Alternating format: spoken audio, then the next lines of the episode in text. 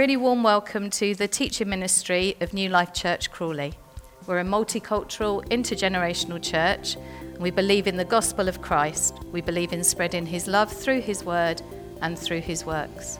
We really hope that you enjoy what you hear today. We'd love for you to connect with us via the usual social media outlets such as Facebook or on our website.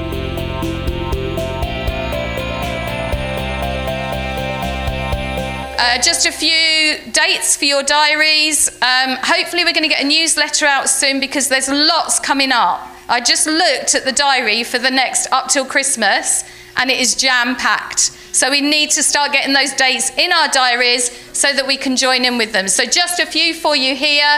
We've got our light party on Sunday the 29th of October. We'll be giving out flyers for them. Please pray. We really want our community to come in and celebrate with us. We've got the opportunity, as you know, we're doing two this year. So there's the opportunity for 120 children to come into this church building. Wouldn't that be amazing? I'm trying to convince myself, wouldn't that be amazing to have all those children in here? So, really pray for that. The booking for that is going to be on Eventbrite and it goes live on the 8th of October. Uh, on Sunday, the 15th of October, it's David's first Sunday back. So, we thought it would be really lovely to have a bring and share lunch so we can celebrate with him, let him know how much we've missed him, and just hear some of his stories about his amazing trip. And then for the ladies, sorry men, I'm sure something will happen for you. But on the 2nd of December, we're having an Advent retreat. We know that Christmas is a manic time. And I have to say this, excuse me, men, but I do think it's particularly manic for women. So, those women that are going to have a really, really mad time at Christmas, 2nd of December, you can come here and just be. So, we're having an Advent retreat. There will be more details to follow, but please put that date in your diary and keep it there. Okay, really exciting news. And I think, how are you going to come up? You can bring Lizzie if you want to. Lizzie's very good at announcements, so. Thank you. Hello, everyone. Um, so, as some of you may know, myself and my wife Sinead, we um, decided to help the church by trying to connect with the youth, uh, which is like basically teenagers, so anyone in secondary school and all that. And what we're planning to do is we're planning to have um, get togethers with the youth just to talk about things that they're going through, talk about life and talk about their walk with God as well. Because something that we notice is that although we have a lot of uh, resources for the children, we don't actually have anything for any of the teenagers. Um, and a lot of these children will be heading into that age group soon. So it'd be nice if we could, you know, bridge that gap. Um, so the first thing we have is we actually have a meet and greet October the 1st. Um, which is I think next week, right? Next week, Sunday, um, after church. So if you have any teenagers or any youth, I don't think I see anyone actually. Um, okay, yeah, I see one. but yeah, so if you have any of them, you can. Oh, Lizzie's trying to run away. She said, "I'm not." Goodbye, Lizzie. so yeah, um, if you have any teenagers, next week um, Sunday after church, we'll be meeting at the Ark just to you know talk about what we're planning to do, um, when we're planning to meet. What we're planning to do with the meeting is that we're planning to have it every um, holiday period. So it's going to be Christmas, Easter, so that we can you know talk and discuss what's been on in the first few quarters. Um, and then after that, December we have a games night. Um, it's going to be board games, it's going to be video games, it's going to be any kind of games. Um, and the good thing about these things is food is provided, so it's free food tell, tell whoever you know to come. Um, and yeah, that's it. And we're just so thankful that Sinead and Harold have stepped up and are going to do this. We're so excited about this. There's such a need, and we're really grateful that they're going to do it. Fantastic. Um, and then I just really wanted to talk about giving. As you know, we talk about giving every week, it is part of our worship. Worship isn't just singing, worship isn't just praying. Worship is bringing everything we've got to God. And I was thinking about the story of the feeding of the 5,000. And I was thinking about the little boy.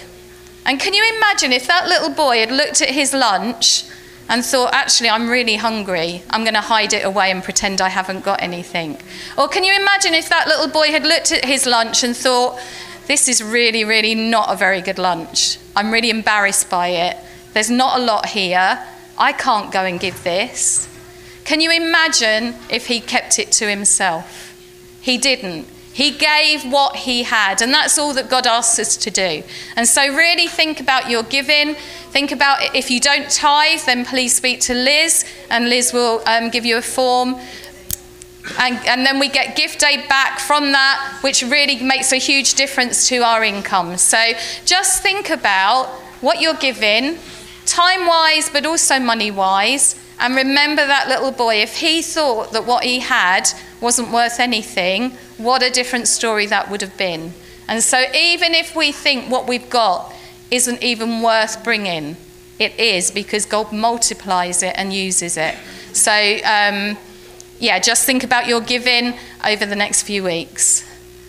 And there's the ways to give online, um, and there's envelopes at the back if you want to give in that way.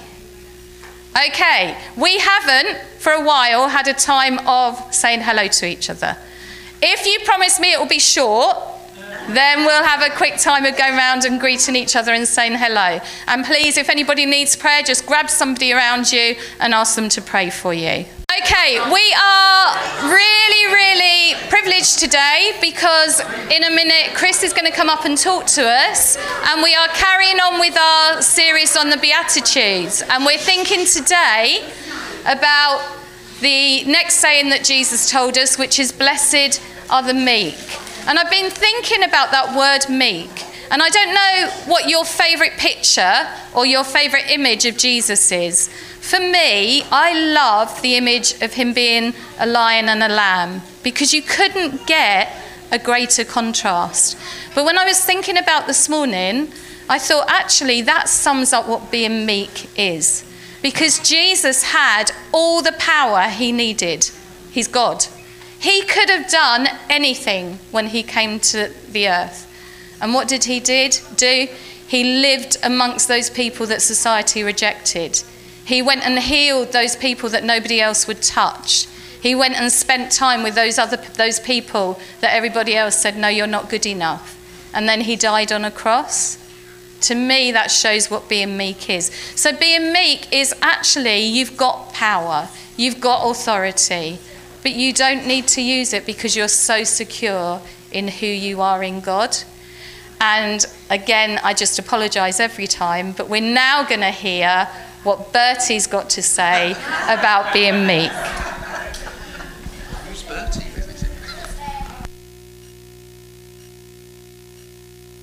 Glory, glory, Man United. Glory, glory, Man United. Come on, Betty, sing along with me. Did you see that game? That was an awesome goal. Yes, Bertie, I did see it, especially because you played it back about a hundred times. But we need to go now. We promised we were going to help with the cleaning. Oh, I've changed my mind about that. I want to go and practice my penalties. I'm getting so good at them. Did I tell you what the coach said? Yes, you did. That I'm the best penalty shooter in my age group? Yes, you did. That he knows I have a great future in football? Yes, you did. That I carry on being this awesome? He thinks I'll play for Man U one day? Yes, you've told me all that, Bertie, along with the rest of Crawley. It's great you're doing so well, but you don't need to keep showing off. Pride comes before a fall. I'm just telling the truth, Betty. You told me yesterday that honesty was the best policy. I did, but that was because you had fed the dinner to the dog and you were pretending it wasn't you. Well, to be fair, Betty, it was only quiche, and really, that's what quiche should be done with. Give it to Zux. But it was important that you told the truth. Otherwise, we would never have had dinner. But this is different. You're bragging. Not everyone needs constant reminders about how good you are. Bobby does. In fact, I'm so much better than him. He hasn't scored any goals this season. But that's because he's a defender. He's played really well this season, too. I even heard coach saying that he might get player of the year. No, don't think so. Bobby would have said if it was true. Not everyone likes to shout their achievements from the rooftops. Bobby is really humble. But enough football talk. We need to go and help with the cleaning. I told you, Betty, I'm not going. Do you think Ronaldo would ever have a Hoover in his hands? Probably not, but I bet Messi would.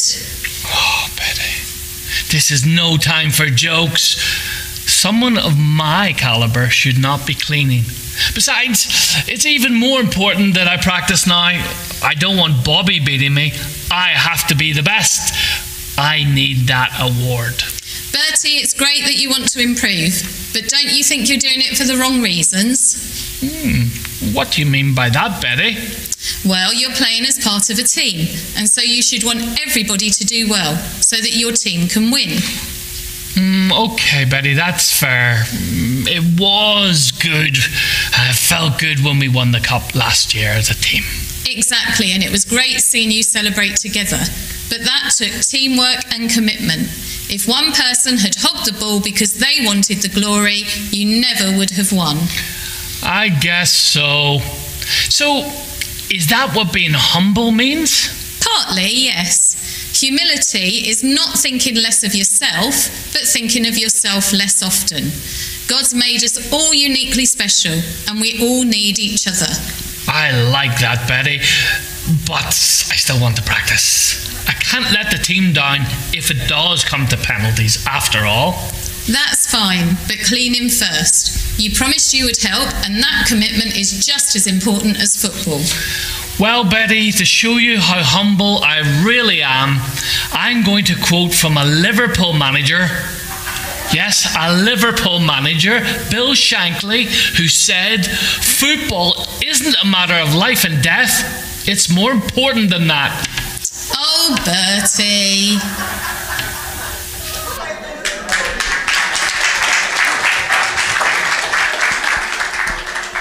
Please don't fire me. Um, so we're in a minute. Chris is going to come up and give us our message. We're going to give the activity packs out. Activity packs today for anyone that likes to use their hands while they're listening. So we've got a B to make, and it says "Be humble," just like Bertie was talking about. Um, some of you older ones, you might like to look these verses up in the Bible. It's a maze to get through, and then a colouring page. And then we've also got at the back some paper set up for us to do a worship wall. So if anyone wants to come and draw or write anything that they're thinking about about our service today, please come and feel free to do that at the back. I'll be at the back with some crayons doing that as well. So we hand over to Chris. I just pray for you. Oh, Father God, I thank you so much for Chris. I thank you for the word that he's got for us today and just the powerful way that you work through him. I pray that you will speak to us through his words, and I pray that you will just help us to receive what you want us to receive. In Jesus' name we pray. Amen. Thank you, Kerry. Good morning, church. So I wonder if we would remember as a child the sayings that we would have learned, um, the quotes that we would have learned from other people, from famous people, from our teachers, from our elders. Uh, would you like to take a few seconds and think about one or two sayings that you remember? Sorry, what? God's what? I'm going to bring the mic to you. Come on, let's hear that. God's case, no appeal. Oh, okay. There's one famous saying in India. I don't know if you would have heard this, but be careful what you're doing because when you do something wrong, God will poke your eyes. for, for folks who are listening to us internationally, they'd, they'd understand. I'll say it in my local language. They'll say, தப்பு பண்ணா சாமி கண்ணு குத்திரும் I know no none of you would have understood that but it exactly says if you do anything wrong god will poke your eyes and that's the kind of impression sometimes we have on god you know is that if we make a mistake, we look at God as this person. If you can go to the next slide, please. We look at God as this person who's, you know, having this long beard and he's holding a thunderbolt, waiting for you to sin. And the moment you sin, he's going to put that thunderbolt on you and strike you down. That's the kind of impression that we have on God. But remember, folks, that every choice that we make out of the fear of Him striking us down is going to lead us to condemnation. It's going to lead us to believing that we're going to be doing things, we're going to make choices out of the fear of being struck by God. And some of us actually have that sort of an impression on God. That can only lead to condemnation. And that's why last week, if you go to the next slide, please. Last week, we looked at how uh, we don't stay, we mourn for our sin, but we don't stay in that sin. We move forward. We looked at how, how to recalibrate ourselves individually and as a church family to live beautifully in a broken world. And this week, we're going to look at.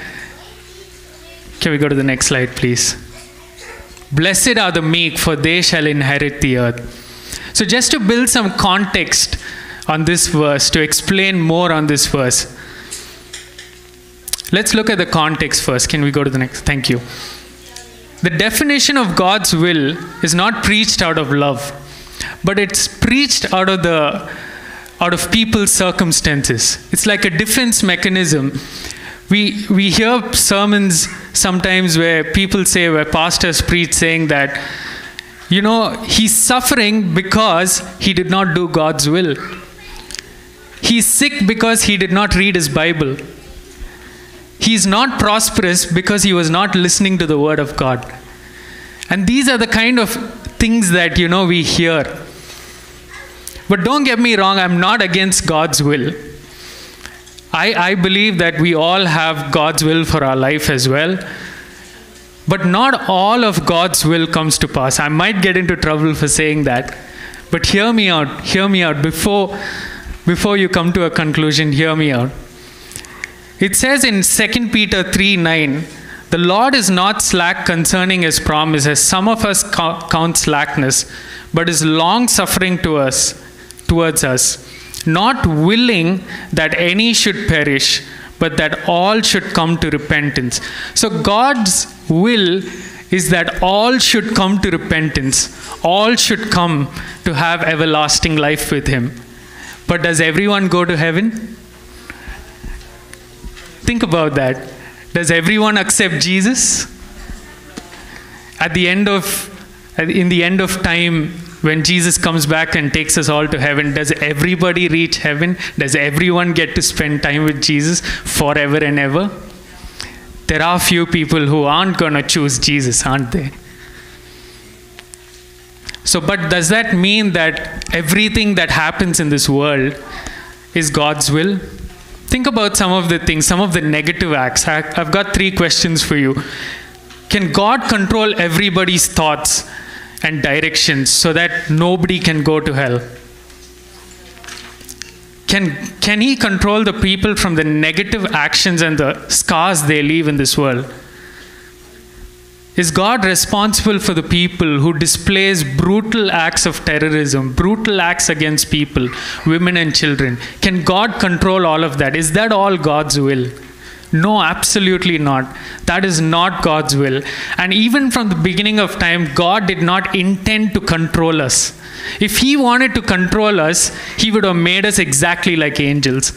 Did you know that angels were made so that they can do specific tasks? There are messenger angels, there are warrior angels, there are singing angels, there are praising angels. They're all meant to do some specific tasks, and God designed them that way. But God didn't design us in a way to be controlled, in a way to be doing a specific thing. God designed us in a way and gave us the most powerful thing. I'm going to come to that in a bit. But the bottom line is that we were not designed to be controlled. And I agree that by having this idea of a controlling God, there could be some sort of discipline in your life.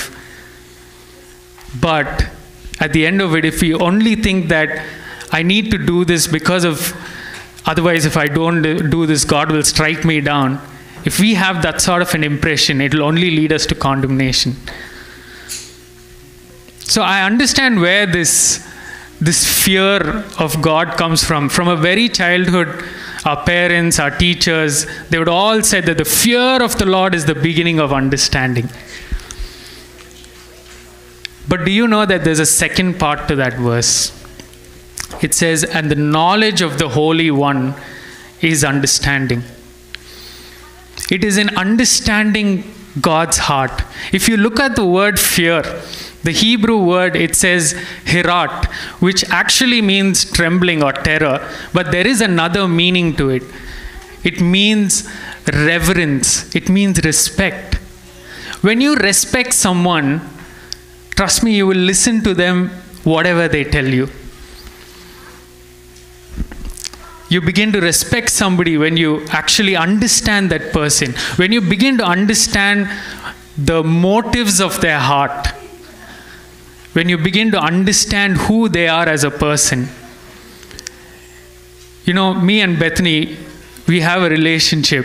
If somebody comes and tells me something wrong about Bethany, I wouldn't trust him in the first instance because I know Bethany. She's my wife.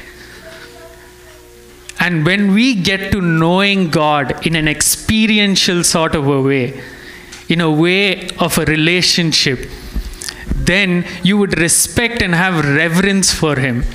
Anything that then He says, you would be ready to do. You would know what to do. You would understand that person. And you know, even if others come and tell wrong things about God, you would know who God is. You would know who He is. And based on that understanding, when we make choices, we would make the choice that is in the will of God. Choice would be an automatic flow out of the understanding of that person.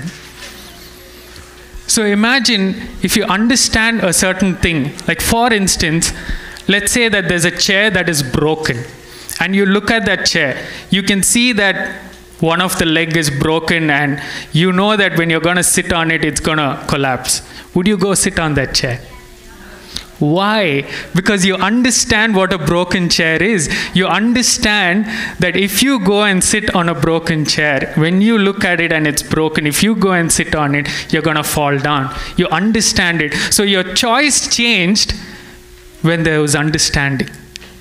If you didn't have that understanding that when you sit on a broken chair, it's going to fall down, your choice would have been different. You would have gone and sat on the chair and fallen down. So there's a difference in making a choice with understanding and without understanding. So that brings me to the first point uh, here. Sorry, even before we that I probably have to build a little more context. Jesus said that blessed are the meek, for they shall inherit the earth. So, the point I'm trying to make is that meekness is not based on the idea of complete submission to our version of the will of God.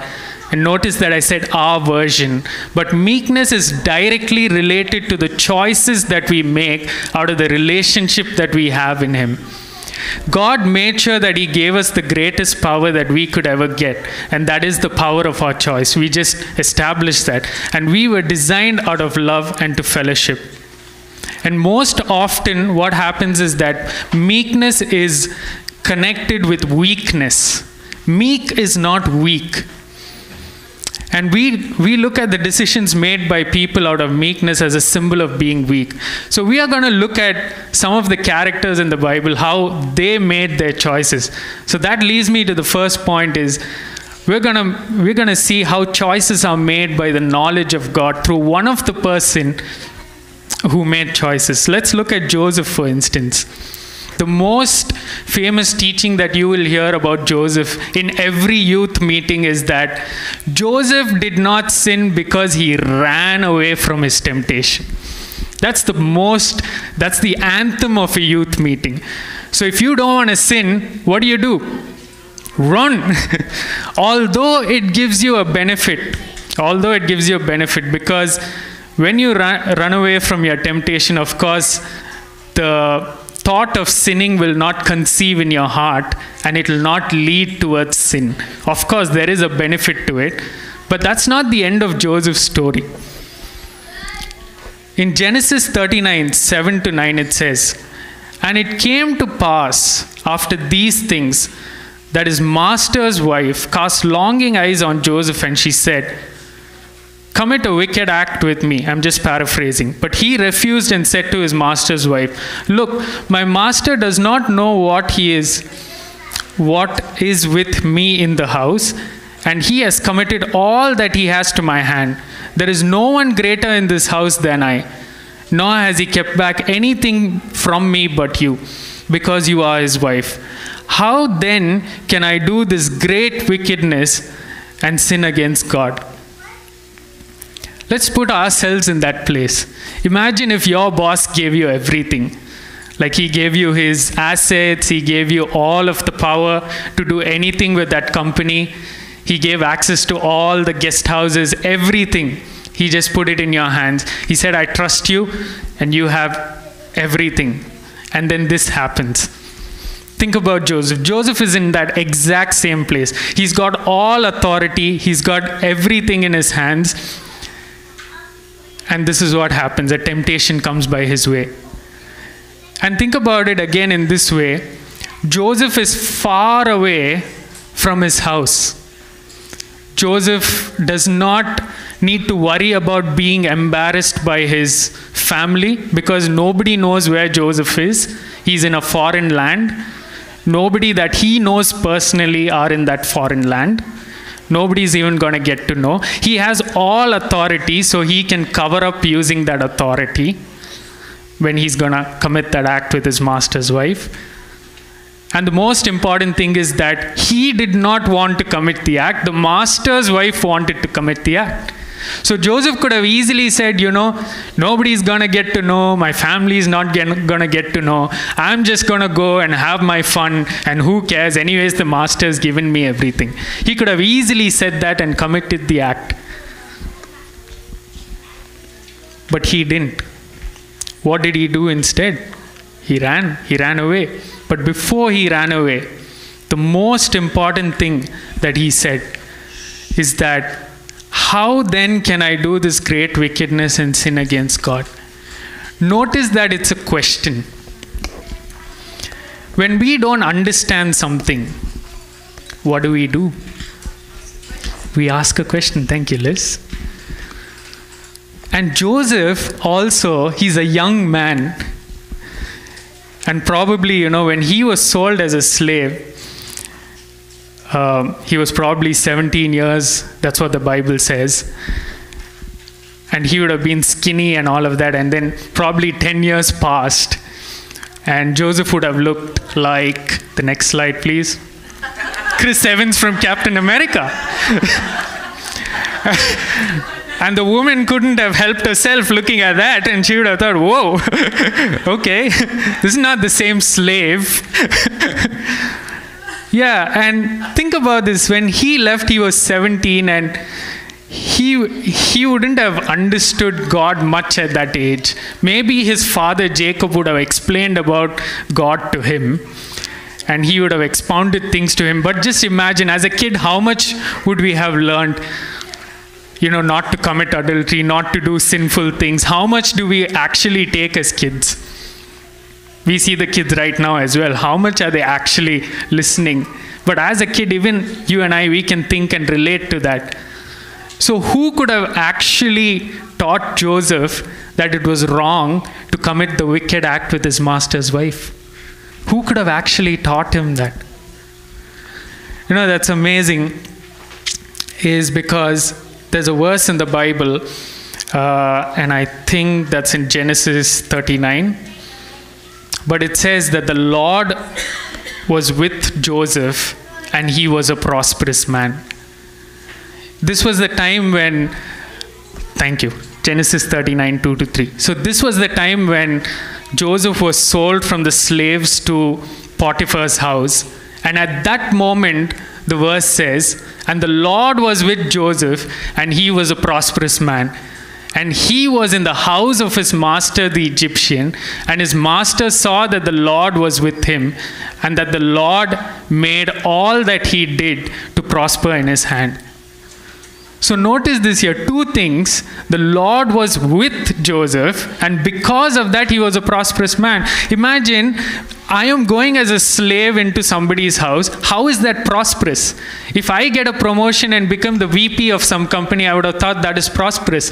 Or if I got a million bucks in my account, I would have thought that's prosperous. If I had a big house, wealthy cars, and all of that, I would have thought I'm prosperous. Or in the scriptural sense, if you are loving, if you are kind, if you are humble, I would have thought I'm prosperous. But I'm going as a slave into a master's house. But the Lord says, I am with Joseph, and because of that, he is a prosperous man. Which means, folks, that Joseph had a relationship with God directly. It was God teaching him that it was the wrong thing to do. And he was in a learning process, and that is why he asks it as a question. I'm pretty sure Joseph, now I don't want to give too much credit to Joseph here as well. He is a young man. I'm pretty sure he would have been tempted as well, looking at the Egyptian. I, I think the Egyptians were beautiful. I'm sure they would have been.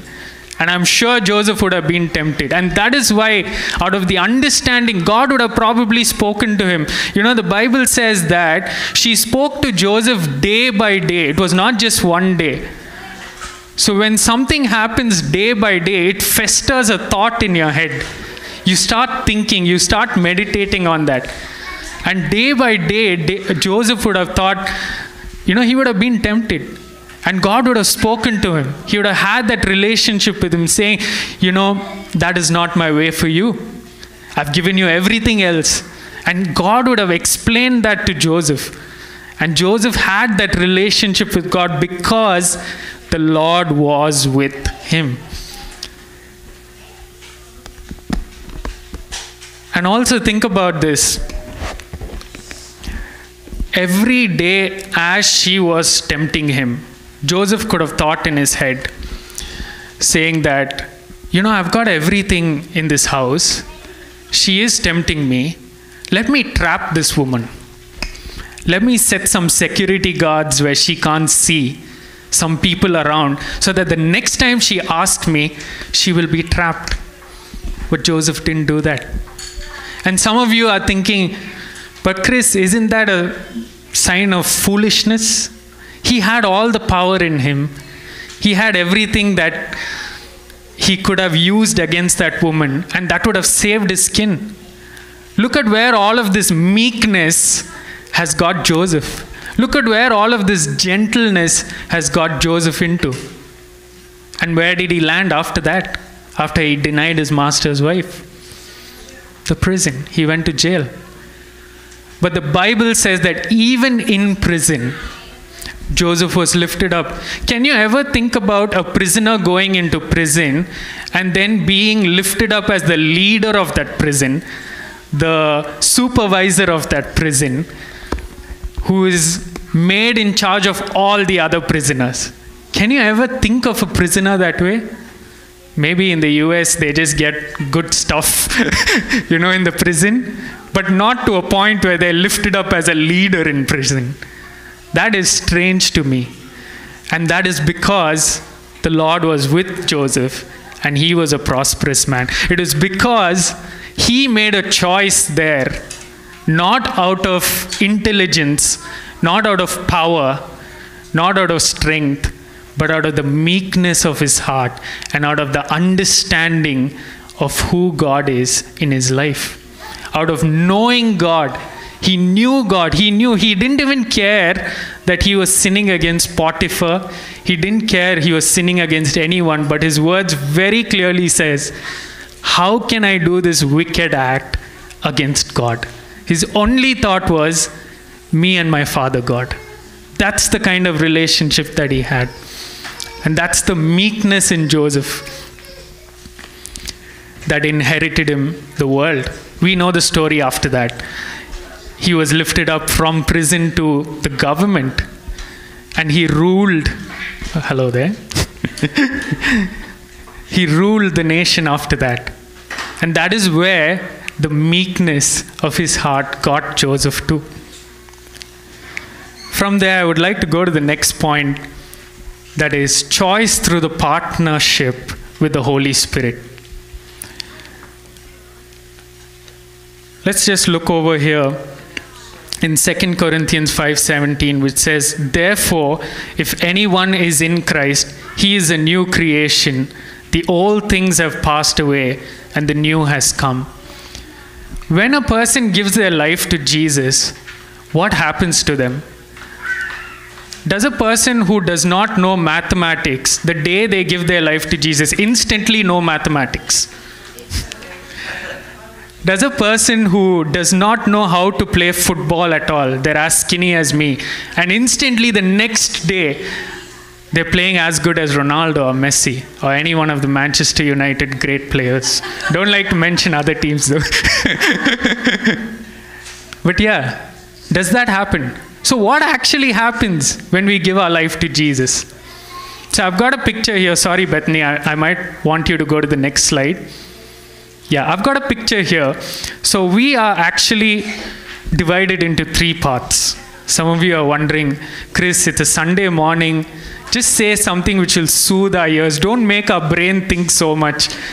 But trust me, at the end of the service, this will be soothing to your ears and it will bring comfort to your heart. So, we are actually divided into three parts body, soul, and spirit. The one that you see here is the physical body. The soul is our mind that makes the choice, and the spirit is the one that God breathed into our lives. When Adam sinned, the spirit died. And when we accepted Jesus, the spirit came alive. We came in union, if you can go back to the previous slide. We came in union with the Holy Spirit when we accepted Jesus. So we had a new spirit. So when it says that the old things have passed away, it means that this spirit, sorry, the spirit that died came alive, it resurrected. That is what became new. But the body still remains the same. But you could make a difference with your body, and that is when you choose to partner with the Holy Spirit. If you make a decision, if you make a choice out of the inspiration of the Holy Spirit, your choices would vary. The things that you see in your physical will vary. You will begin to see all the blessing that Christ gave us in our spirit, it will begin to manifest in your body. And that is how it works. But we could also make choices based on our physical circumstances. We could choose to be depressed when we hear something negative in our lives. But at the same time, we could choose to listen to what Christ is saying in our ears, what the Holy Spirit is saying within our hearts. And that would change your entire perspective for that day. So sometimes the choices that the Spirit is prompting us may not make sense. It may be illogical. It may not be the most brilliant choice that we need to make. So let's look over in Acts 8 5 to 8 what Philip did. Then Philip went down to the city of Samaria and preached Christ to them. And the multitudes with one accord heeded the things spoken by Philip, hearing and seeing the miracles which he did. For unclean spirits, crying with a loud voice, came out of many who were possessed, and many who were paralyzed and lame were healed. And there was a great joy in that city. Philip preached Jesus. If you can go to the next slide. Demons fled, physical circumstances were healed. There was joy in that place. Even a sorcerer a witch doctor gave his life to Jesus, and he had recognition from the leaders above. It says that John and Peter heard of all of these things from Jerusalem and they came down to see all of the great things that were happening. If I was Philip and if all of this great ministry was happening in my life, what I would have done is I would have set up camp. I would have probably called it Philip's ministry or PAOG, Philip's Assemblies of God. And I would have said, Lord, this is the place that I want to put my church in because I am seeing great things happening. I'm seeing miracles happening. I'm seeing lives being transformed. This is where I want to be, Lord. But look at what, what happened. Go to the next slide, please. He, God said, you know, in Acts 8 26, he said, Later, God spoke to Philip at noonday. I want you to walk over to the desolate road that goes from Jerusalem to Gaza. And immediately, immediately, Philip, he got up and went. That is amazing to me. He immediately partnered with the Holy Spirit.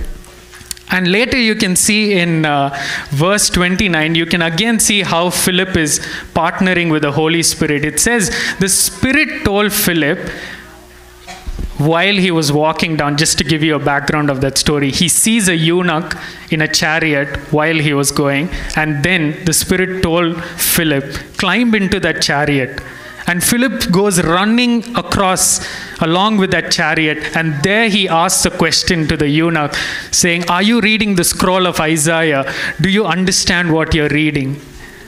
And if Philip wouldn't have done that, if Philip wouldn't have partnered with the Holy Spirit, later on the story goes to saying that the eunuch invites him and he listens to all of what Philip says, and the eunuch gives his life to Jesus and he gets baptized there. And later on, Philip is supernaturally just taken away from that place. If Philip wouldn't have partnered with the Holy Spirit at that moment, he wouldn't have met that person on that road. He wouldn't have led, led one of the powerful government officials. The eunuch is actually in the prince's court, the princess's court. So he wouldn't have led this powerful government official to Christ. He wouldn't have been able to baptize her at all. And he wouldn't have had this supernatural experience of being transported from one place to another. I still don't know how that happened, but it did happen. Better than first class or business class, instant transportation. Imagine that you don't need a visa, you don't need anyone asking you why you're coming into this country. You just get transported from one place to another. And some of us are actually longing for supernatural experiences such as those. We also want God to minister to us supernaturally in those ways. But are we willing to make those choices that are meek? Are we willing to make those choices to partner with the Holy Spirit? The choices that makes no sense if I was Philip, like I said, I would have easily argued with the Lord, saying, Everything is going right in this place. Why do you want me to get up and go? I would have easily told, I would have easily argued with the Lord. But then, out of all of that, I wouldn't have got the opportunity to lead someone to Christ. So, coming to my last point from that is choices by the obedience of Christ. You know, I'm going to put up the notes. I'm going to just briefly explain on this, but put up the notes on the website so that you can read further. But Paul talks about this in Romans 5. You know, where the Lord gave the law, the law of Moses was given to the people of Israel, not actually for them to follow the law, but to bring them to the end of themselves. The law of Moses was given so that people can recognize that they cannot keep the standard of God, that they cannot match the standard of God. And that is why Philip in Romans 5 he says that for one man's offense death reigned through the one much more these who receive the abundance of grace and of the gift of righteousness will reign in life through the one. Therefore as through one man's offense, judgment came to all men, resulting in condemnation. Even so, through one man's righteousness, righteous act, the free gift came to all men, resulting in justification of life. For by one man's disobedience, many were made sinners. So also by one man's obedience, many will be made righteousness. Folks, we are sinners today not because of our actions. We are sinners because we were made sinners through one man's disobedience.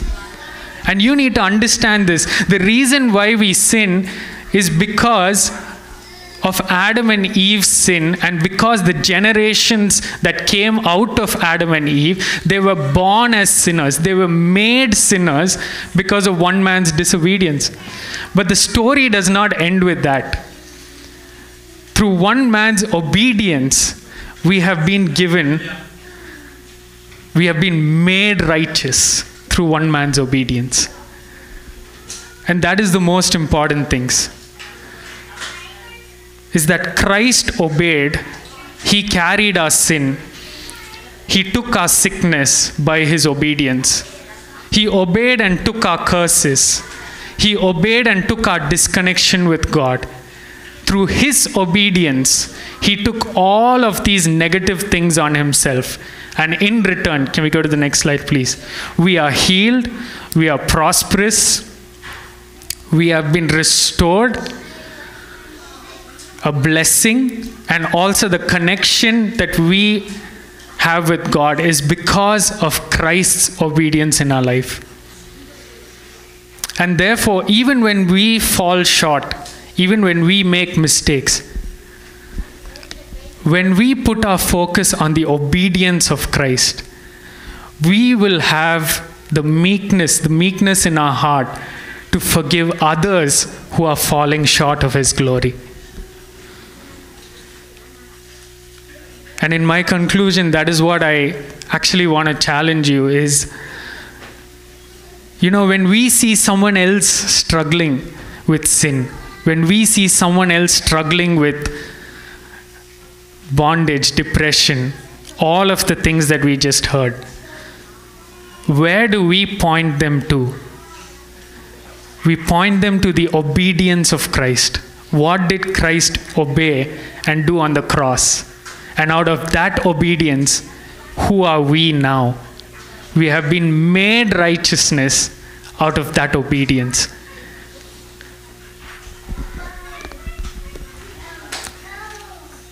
So, in my conclusion, I just want to say that uh, while I'm saying this, I request the worship team if you can just come up. I would like to say and challenge the choices that we make. We have three things to do. We have a choice that we can make by the knowledge of God.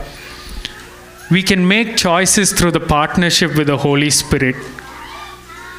Or we can make choices by putting our focus on Christ's, dis- on Christ's obedience. And by doing this, we will see that out of the meekness of our heart, we will inherit this world for the kingdom of God. It's not just the materialistic things that we will inherit, but it is people whom we will inherit for the kingdom of God by doing this. So I want you to just take a moment, just close our eyes. If we can just rise to our feet and just close our eyes. I just want you to take a moment to picture as if you are one amongst the people of Israel, waiting for Jesus to speak.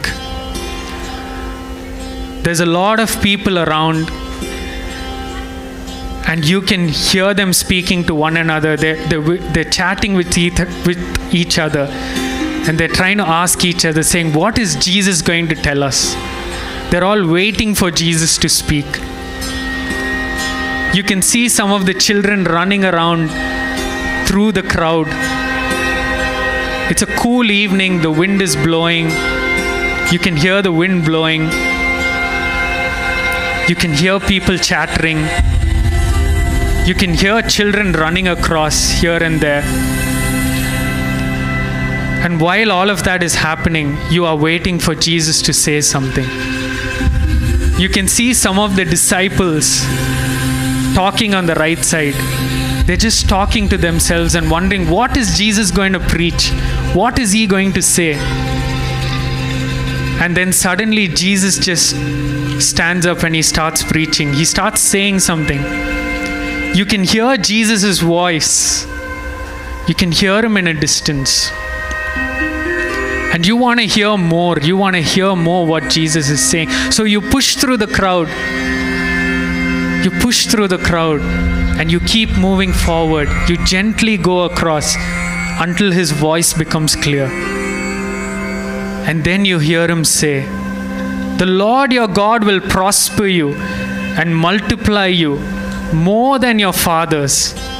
And the Lord your God will circumcise your heart and the heart of your descendants to love the Lord your God with all your heart and with all your soul, that you may live. And you will again listen to the voice of the Lord and follow his ways. The Lord your God will make you abound in all the work of your hand, in the fruit of your body, and in the increase of your livestock, and in the produce of your land for good. For the Lord rejoices over you for good, as he rejoiced over your fathers. I have forgiven you of all your sin and iniquity. I have healed you of all your sicknesses. I have given you the power to rule and judge angels. But are you willing to make a choice to follow my ways? Are you willing to choose the life that I have given you? Are you willing to go to places that I have called you to go? Are you willing to be gentle and forgiving to others as I have forgiven you? Because blessed are the meek, for they shall inherit the earth.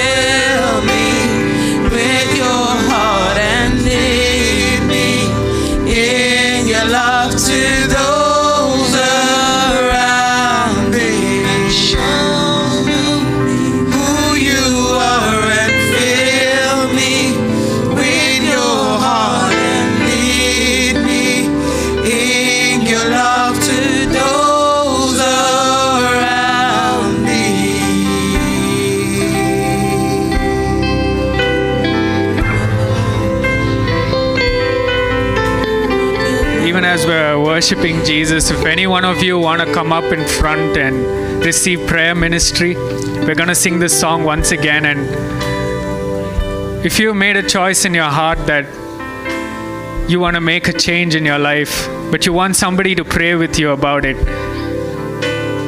if the Lord spoke to you through this service, I request you to please stay back, receive prayer from our pastoral care. They're going to be up front. You can pray with any one of them. And commit this and surrender it to the will of God.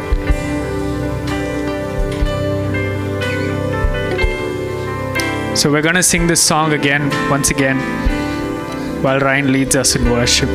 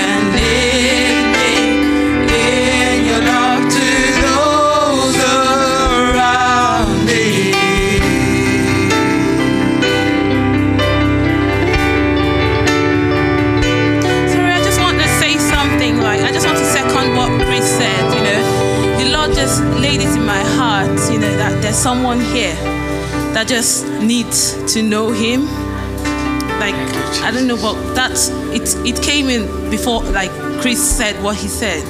You know, God said there's someone here who just needs to come to Him. So, like, just please don't go. Just stay back for prayers if you know God has laid it in your heart. You know, to come to Him. Please don't leave.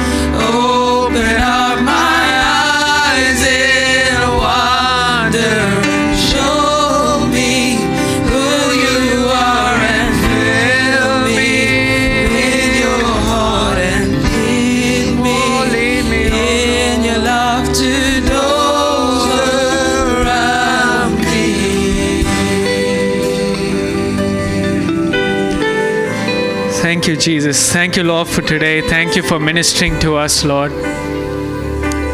And I pray that this week would be an amazing week for each and every one of you present here. I pray that you will be filled with the Spirit. You'll be filled with the wisdom and knowledge and understanding of the Lord. That you will have divine health on your body. That you will have all the power and all the glory of our Lord Jesus within you. That you will be a blessing to someone this week. That you will be someone who's going to minister to other people. The people whom you come across and the people that the Lord puts in front of you. I pray that you will have a blessed week. And I bless you with the power of the Holy Spirit.